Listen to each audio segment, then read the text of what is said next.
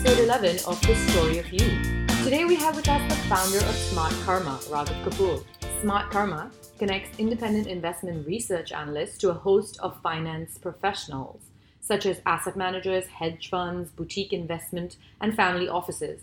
It's a cloud based platform that uses technology to provide a network for independent research analysts. And karma is a Sanskrit word that means action or work. So this platform is offering just that smart work. Welcome to the show, Raghav. Your platform seems to have carved quite an interesting niche for itself in the fintech, industry. How did you build your customer base and attract the research analysts? Seems like a bit of a chicken and egg situation. Hi, Pooja. Hi, Kevin. Uh, thanks for having me on. Yeah, it's a great question, and um, you know we we were confused for the first few months when we began the business what to focus on first. But I think that's where some of our early investors and advisors helped us. And I think that probably the most sage advice we received was that it is not a chicken and egg. You should always focus on supply first, because without supply, you you really don't have a chance to get demand on. So I think for the first uh, year or even more of the business, we were, we were very very focused on building the best quality supply of independent research that we could get. And in fact, it, it was probably only when we hit a big milestone, which was that we became equivalent to the size of at least four large banks' research divisions put together, that we started shifting focus um, towards the demand side. Can you take me into the pain point that that kind of kickstarted you? Why you why you started? There were quite a few. I'll, I'll share with you a personal pain point, and then maybe I can share with you a bigger industry pain point as well. So for me personally, I've um, I've had the fortune of being in the finance industry. I've worked for large banks. I've started my own companies. I've sold the companies. So I've, I've experienced different facets of the investment industry. But one thing I realized was that unless you worked at a large firm, you did not have access to the best quality information. So there was there was really a big divide between the haves and the have-nots, um, and that divide is even more exaggerated when it comes to you know institutional versus non-institutional investors. You know, my mom, my dad, my cousin really don't get access to the type of information that large institutions do. So I can I can use Smartkarma. When I was when I was in my head when I was imagining it, I thought it was built for institutional investors. I can just myself go on and get a asset manager. Uh, Smartkarma, as of today, uh, targets accredited and professional investors. Okay, okay, that's so, what I so thought. not anybody. Um, so, Kevin, you given um, given you've got at least a million dollars in your bank account, certainly no problem. Um, and and actually, that's that's a deliberate high bar that we set for ourselves. It's kind of sad that everyone laughs when you make that suggestion. Oh, I did not. I was dead serious about Sorry it. about that. We're Did- very did, did that come out? we're very very demand focused these days so we like new customers um, look so for me democratizing the access to high quality information and making it easily and readily available irrespective of whether you're a very large fund or a boutique fund set up by maybe a prominent fund manager that, that was a, that was a big personal uh, pain point that i wanted to solve At a- Sure. and, and maybe if i touch upon the industry wide pain point Sure. uh, for the longest period of time, literally going back to the 70s or 80s, there has been very little change in how the research industry is structured. Large banks hire teams of research analysts, make them do the same type of work over and over again. Um, the salaries and bonuses aren't really tied to the quality of output. Um, clients had no clear way to pay for these services either. And what started to happen post GFC, and especially post the Madoff incident, was a whole bunch of changes driven by new regulation, forcing everybody to rethink the economics of this industry. So the way asset managers were consuming and paying for research was going to change for the first time in maybe five decades. And what was happening was that the incumbents, the largest providers, the bank research departments, were finding it very painful to change uh, because it meant completely changing um, incentive structures, the entire economics. And that created a very, very interesting global opportunity for Smartkarma to pursue. So from day one, we have been very focused on reinventing the economics for the research industry. And that means a complete departure from how things existed to a whole different new business model. So basically, just just to make this clear for our listeners, um, you connect uh, the financial professionals to research analysts, and in a way, and and you're sort of the middleman that connects them. Can they tailor make their uh, research reports? How does it work? Is it generic? How much control basically do your consumers have over the product? Uh, great question. It's it's a layered question. So the the first thing, and I think I think for listeners to really understand Smartkarma, think of us as a Spotify of research. And this was actually a phrase that Bloomberg used to describe us right at the beginning when they when they first featured our business model. And what that really means is that first of all, we're not a middleman. We're just a very thin layer of technology. The whole idea is to directly connect research providers to investors via our technology. And that technology allows the type of engagement and collaboration that has never been possible before. Okay, because in the old world, you have sales guys and sales traders and a whole bunch of other people that sit between the research provider and the investor. Um, so that's step one. To take this one step further, we directly link your consumption and your engagement to how much money you receive from the platform on a monthly basis. So, what that means is every single dollar of revenue that the platform receives um, is directly tied to, to end consumption of our clients.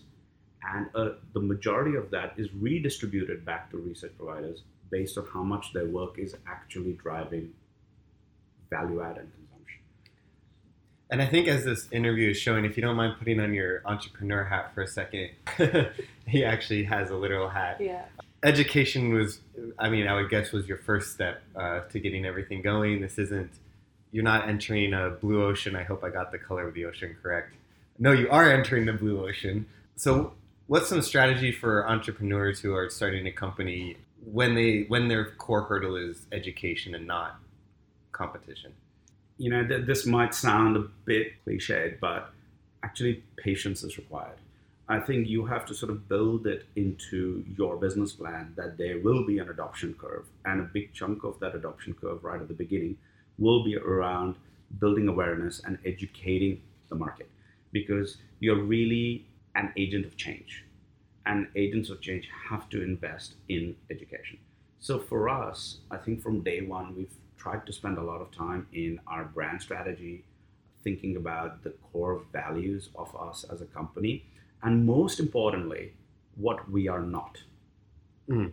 The easiest mistake that companies like Smartkarma can make is to go after easy revenue by replicating business models that exist and hence completely departing from what they set out to achieve. A, a favorite analogy I always use is Airbnb. Yeah. Airbnb could have added hotel inventory to their website a long, long time ago, and you know quadrupled the amount of inventory of rooms that they had available. But then they, if they had done that, they would have just become Booking.com. Mm-hmm. But the fact that they stood for alternate housing, I mean, you can book 12, 1,200 castles on Airbnb, but you can't book a hotel room. I mean, I think that's the differentiation, and that's where they became disruptive and change makers. And for us, I think it's the same thing. We have to be very principled and patient around what it is our mission, and not compromise uh, by shifting and meandering from it. So your can we say that in your mission is to democratize quality information and make it accessible not to all, but you obviously have a niche market here as well. What would be your mission? Yeah, I think I think the way we tend to describe our mission is really to um, allow everybody in our ecosystem to achieve their full potential. We feel that the constructs that the industry has placed, the way you know departments are structured, the way bonuses are paid, the way research is consumed, the way it's priced, all of that has actually led to a suboptimal industry, which just I don't think will exist for very long, uh, given guys like us are trying to do good things. So for us, our mission is to empower investors and analysts as well as corporates to achieve their fullest potential. Um, and in doing so, we are inadvertently building the biggest research network on the planet. I think that's a good segue for my question, which is you you you've raised a Series B, which Series B implies that you're going to get pushed to to follow the hockey stick curve. Uh, maybe I'm ignorant, but in my head, uh, sometimes Smartkarma feels like it's doesn't have the scalability. Can you explain how it scales to the to the average listener who might not see it naturally in their head? Yeah. So, I think I think the first step to thinking about scalability is thinking about what it is that you want to scale. Um, you know, we're, we're not a traditional marketplace. Uh, traditional marketplaces tend to think about scaling the amount of inventory they have, GMV, etc. I think that's why I, in my head it wasn't Yes. But we're not that. You know, if you think about, um, let's say, shared economy companies, um, say, and Ubers of the world, they really have to scale the amount of supply in order to hit tipping points, right? Because one taxi can only serve X number of passengers a day. Yeah. On Smartkarma, we are actually distributing knowledge in a way and knowledge services. It's infinitely scalable in one way because we're just transporting bits and bytes?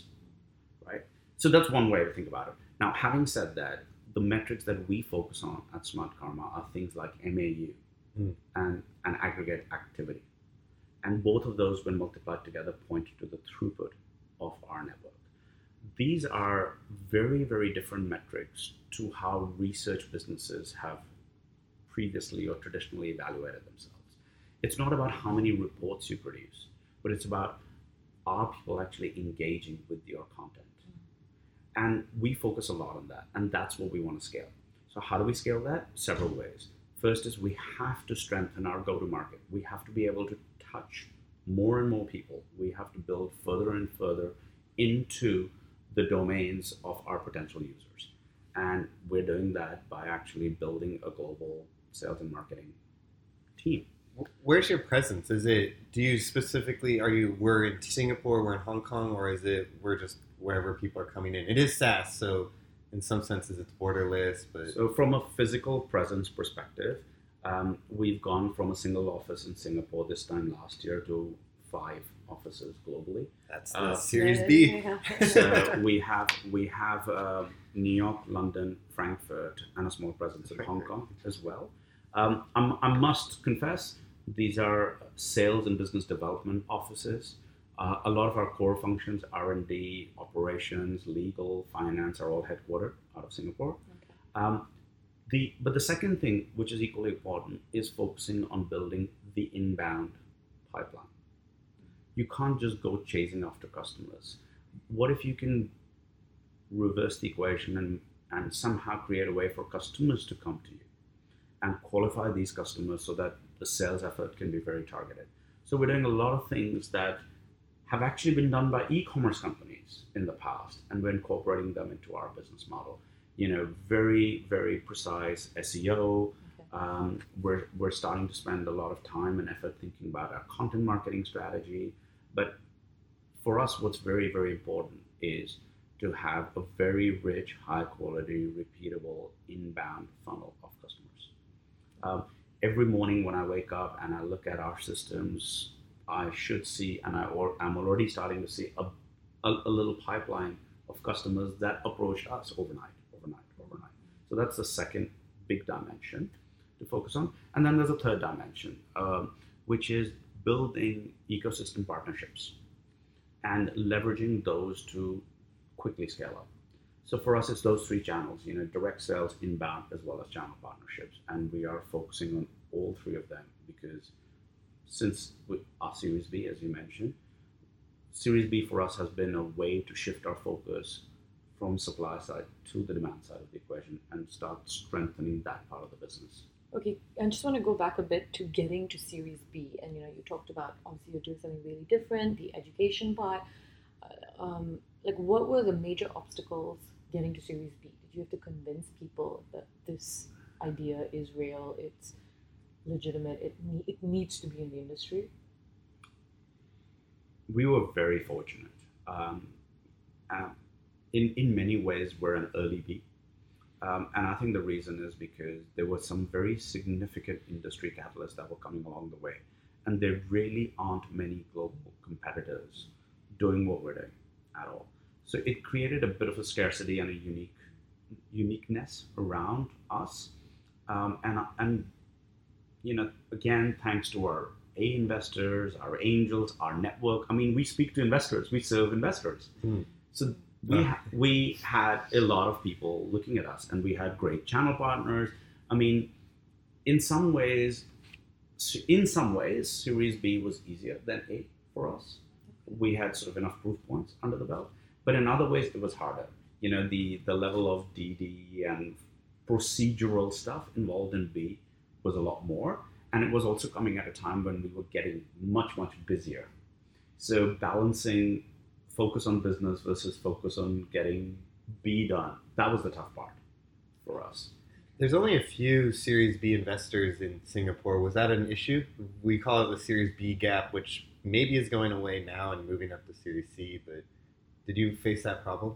As I said, we were really blessed, and I mean, you know, we somehow did not have to experience that gap. Mm. Uh, we did not actively go pitching for our B. In fact, we weren't looking to raise a B at all last year. It it's I think industry forces um, led to our B happening. Um, and that gave us the opportunity to accelerate faster than maybe we would have originally. And in some ways, it's giving us the opportunity to learn a lot more from our investors than we would have otherwise done. It was kind of being pushed into the deep end of the swimming pool even before we kind of were ready. Did it help being headquartered out of Singapore? You know, everyone talks about Singapore and Hong Kong, but uh, you know, having this great hub that you've got a supportive government, you've got, but then you have a small population. Uh, you know, so so how how do you see um, Singapore in its place uh, of the financial technology industry?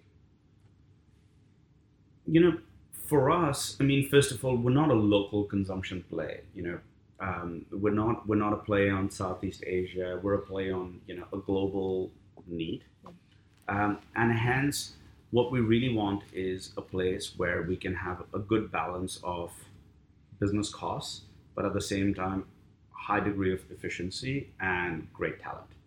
So for us, I think Singapore's kind of been a pretty good option in that sense. I mean, I'm, I'm also very, very grateful for a lot of the government support we've received, especially when it comes to market expansion, IE Singapore, Spring, you know, these agencies have, have really helped us, really grassroots type help. Um, but I think for us, one thing that people forget is Singapore is the only country or city in the world where 90% of Fortune 500s have offices. And these are some sort of regional headquarters. So, in terms of getting conversation started, Singapore is a great place to be in. Okay. Uh, I mean, I, I interact a lot with founders sitting in India, for instance, and they have to do frequent trips to Singapore just to get their contract signed. Uh, we don't have that problem. Now, having said that, Singapore definitely is not enough for us. We cannot ignore the size of our end market in New York, out in California, in the Midwest, in London, in continental Europe, in Japan. So for us, it's the way you know the way I saw it. Series B was an opportunity for us to make sure that Smartkarma is alive around the clock.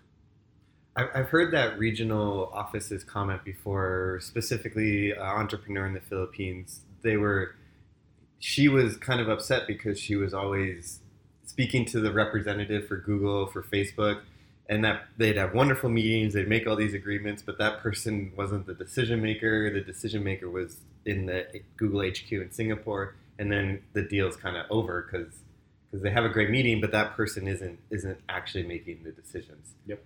It's not really a question, it's just argument. I, I just want to talk about your view on where you think you know fintech is headed uh, in Southeast Asia. You know, do you predict any regular regulatory shifts? Uh, you know, are they, is there going to have any impact? Do you see it? Where, where, do you see it go? I think the you know it's it's it's delivery time. You know the we've had a lot of talk, we've had a lot of jubilation. Now it's the hard work time, and I think there there are enough people in the ecosystem around this part of the planet focused and working on it. I think people have to be very cognizant that certain spaces are going to be very, very, very competitive. Payments, for instance, with very large companies attacking those spaces, not just financial services companies, but also tech companies. So I think I think the battlegrounds are laid out. It's going to get messy. That's the first thing.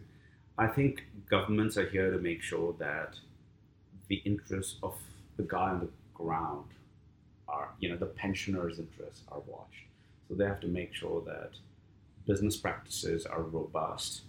And I think they are continuing to do that. We've seen a lot of new uh, regulations or at least posturing at, around you know the crypto space for instance that's all responses to maybe certain practices that weren't as good for the guy on the ground um, i think where we come in we're you know we're a b2b uh, uh, b2b saas company around finance i think uh, it's a great time it's a great opportunity because when we go and speak to the biggest decision makers at our potential customers they're very ready for change. They want to be seen to be adopting new practices, new business models, doing things differently. So I think the impetus is coming together from all sides shareholders, the boards, the governments, your end customers. Everyone wants something that's not just faster, better, cheaper, but a, a, much better way of doing business altogether. You know, more transparent, more ethical, more fair, um, and relevant. And relevant. And and in terms of since we touched on crypto and blockchain, and you're like you say the the, the financial uh, investors, asset managers, what percentage now of their investments or uh, their interest is in crypto and blockchain? Look for real money, yeah. as the term goes, nothing, hardly anything. Uh, I think I think crypto as a whole has been the playground for enthusiasts you know, I, I don't see it having achieved inroads with real money investors yet. Blockchain's a bit different. Yeah. I think um, a, a, lot of clients have a lot of interest in understanding use cases and applications of blockchain in their particular field. Uh, Smartkarma through Smartkarma has a service called Premium Services where we uh, enable our research providers to provide in-depth bespoke work uh, for our clients. You know we've been we've been doing series on blockchain with a lot of uh, you know uh, with with a few asset managers but there's a lot of interest in learning in that space. So i, I think i think the jury's still out there on crypto but i think blockchain and adoption i see a lot of genuine interest so in the last three years, there's been three or four years, there's been three hype cycles. E commerce was the first, fintech was the second, and then blockchain seems to be kind of over nowish. You were around during the fintech hype cycle, which was 2016 ish. How has the industry changed when you're riding the wave and now the wave has passed? Is it, is it, I guess you kind of mentioned it uh, a few minutes ago where you said it's time to get down to business and, and Look, I mean, there, there, there are kind of concentric rings of conversation here. The innermost ring is how does this all apply to us? And frankly speaking, what Smartkarma does and what we stand for has never been hyped. you know, we stand, we proudly stand in the rain shadow of all that hype. uh, and we are big believers in that. It's exactly the way cloud technology was 10 odd years ago. Yeah. You know, it was seen as an infrastructure play. It was boring. It was like replacing servers with more servers, etc. People didn't quite get it, but what we know, and I think the industry knows, that research is staple to financial services. You can't do without it. It's core. It's a building block, and we're trying to make that building block way more efficient than it's ever been. Hence, we don't care about hype. You know, we spend a lot more time thinking about what our customers are worrying about, what they care about, than what the media is hyping about. So that's the innermost circle. I think as you sort of take steps outward and think about what where we are in the hype cycle, etc. Well, frankly speaking, I think we're peak cycle for a lot of things, let alone fintech hype. And I think that there's there's uh, there's a lot of planning that everyone should be doing and taking into consideration that we're probably peak cycle on a lot of things. I think that's that's a that's a topic for an hour long podcast. I think how much you spend at home, what types of holidays you're taking. I, I mean, I'd be belt tightening myself roundabout now. Mm. You mentioned research is kind of solid within the finances industry, but then there's artificial intelligence. Is this something that you're looking into? Is it something that you're scared of? Do you think AI could replace researchers? Because it could replace my job in the next 10 years. Yeah. Well, what's interesting is we see Smartkarma as a distribution company, you know, like a Spotify, as I was sharing Yeah. earlier, right? You can distribute any genre of music. Jazz might have gone out of favor and might be time for R&B, or R&B might go out and it's time for rap. So for us, the rise of what I call non-traditional providers of research is fantastic Mm. because they're early adopters of better distribution. You know, so if you're a data analytics, um, NLP, ML, AI company, and you're producing great insights using whatever process you're using, you want to be able to distribute it and make money off of it. How do you distribute it? Yeah. How do you get a large institutional asset manager to become your customer? That's a very long sales cycle, uh, requiring a lot of compliance, onboarding, due diligence, contract signing, etc. Or you just come to Smartkarma and you start receiving money the same month. so that's our positioning. So we bring together traditional and non-traditional providers of research, and not just research in the written form, but in other formats as well. We, when we talk about research, we think about services, a stack of services. That's why I briefly alluded to premium services as a completely different stack Mm. within within the gamut that we provide. Uh, and this is kind of a sharp right turn question wise, but we had an interesting conversation pre recording about customer acquisition costs. Specifically, I asked before your Series A, when you're still a very a startup, after your Series B, when you're growing. What are what are some of the differences that you found um, in your CAC model? I think first of all, um, you know, just very broadly speaking, we're just way more metrics focused than we've ever been before. Um, and being metrics focused means having a lot more clarity about why we're doing what we're doing.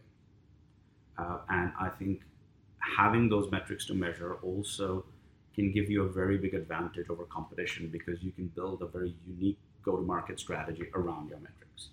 So that's that's sort of the broad answer, right? For us, um, coming into Series B, um, we had like, you know, we had very very low CAC.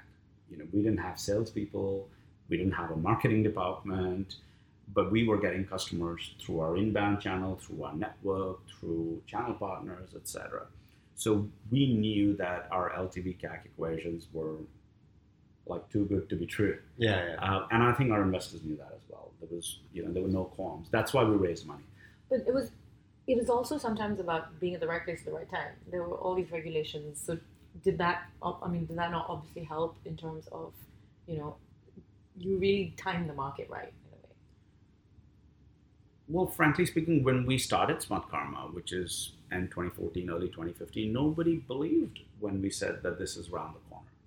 Um, so I think we are now positioned right, but that has required conviction and fortitude on our part and our early investors.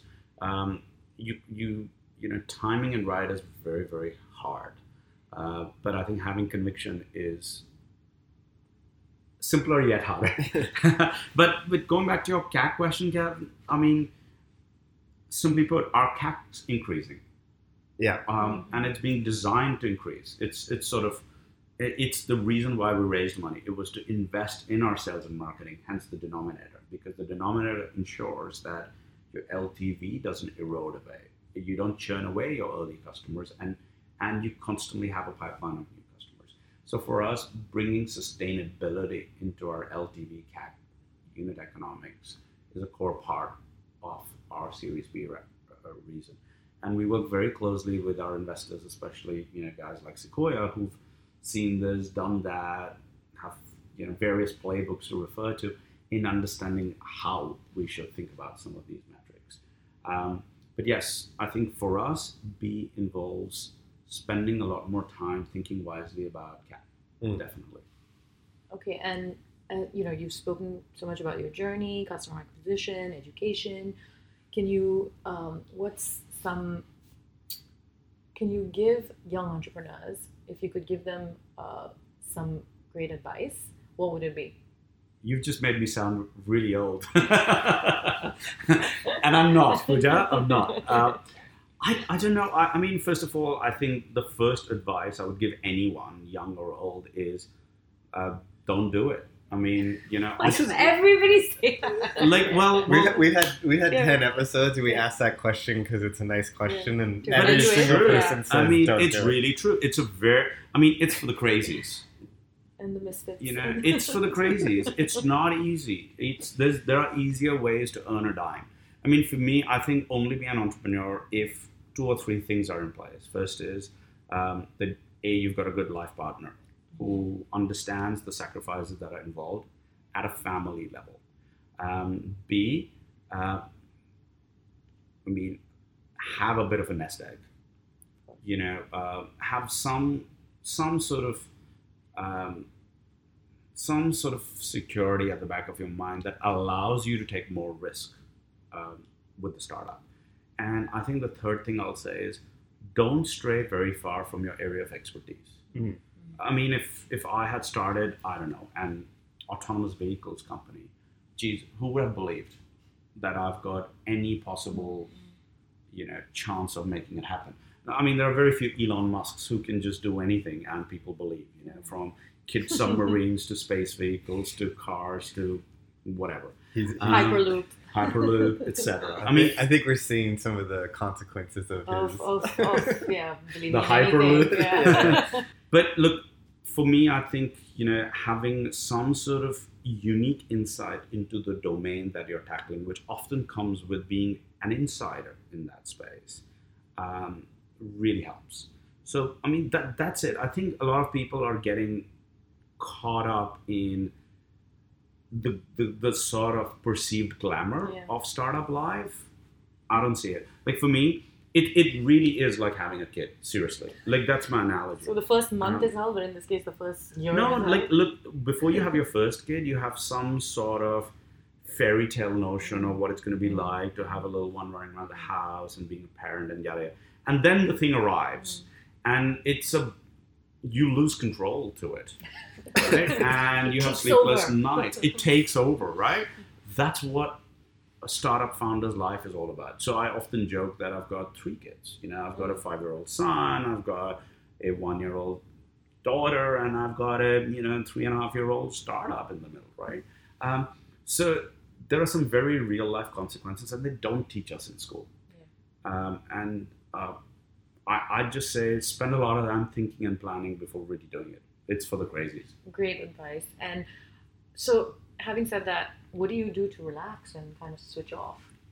Gee, it's hard, man. Um, it's very hard for me to switch off. I, I really suck at switching off, much to my wife's dismay. But I mean, you know, zoning out in front of TV was something I used to be able to do. Now I just actually pass out. um, but one thing that relaxes me is uh, just being with my kids. Um, it they're at a they're at a great age. Um, they really take my mind off of whatever it is the struggle of the day might have been, um, and they actually require me to commit um, my full attention to them now, uh, and that's fantastic. Uh, so for me, at this season of life, uh, that's the that's the sort of equalizer that God sent to me. Thank you so much, Robert, for being on the show. Thanks, Raghav, for joining us. Uh, you you didn't sleep last night because of the World Cup, so we appreciate your we appreciate your time. Yes, I did not switch off last night. Thank you.